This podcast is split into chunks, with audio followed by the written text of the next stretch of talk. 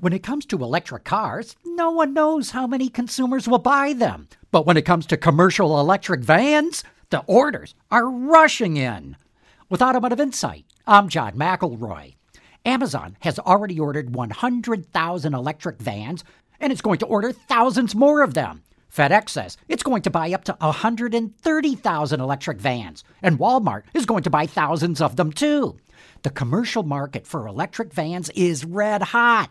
That's because commercial vans run the same route every day and come back to the same yard every night. So fleets never have to worry about range anxiety or where to plug in. More importantly, electric vans don't need oil changes or tune ups, and electricity is much cheaper than gasoline. General Motors claims fleet owners can save up to $7,000 a year per van with its electric BrightDrop van. And that is why this segment is red hot. With Automotive Insight, I'm John McElroy, WWJ News Radio 950.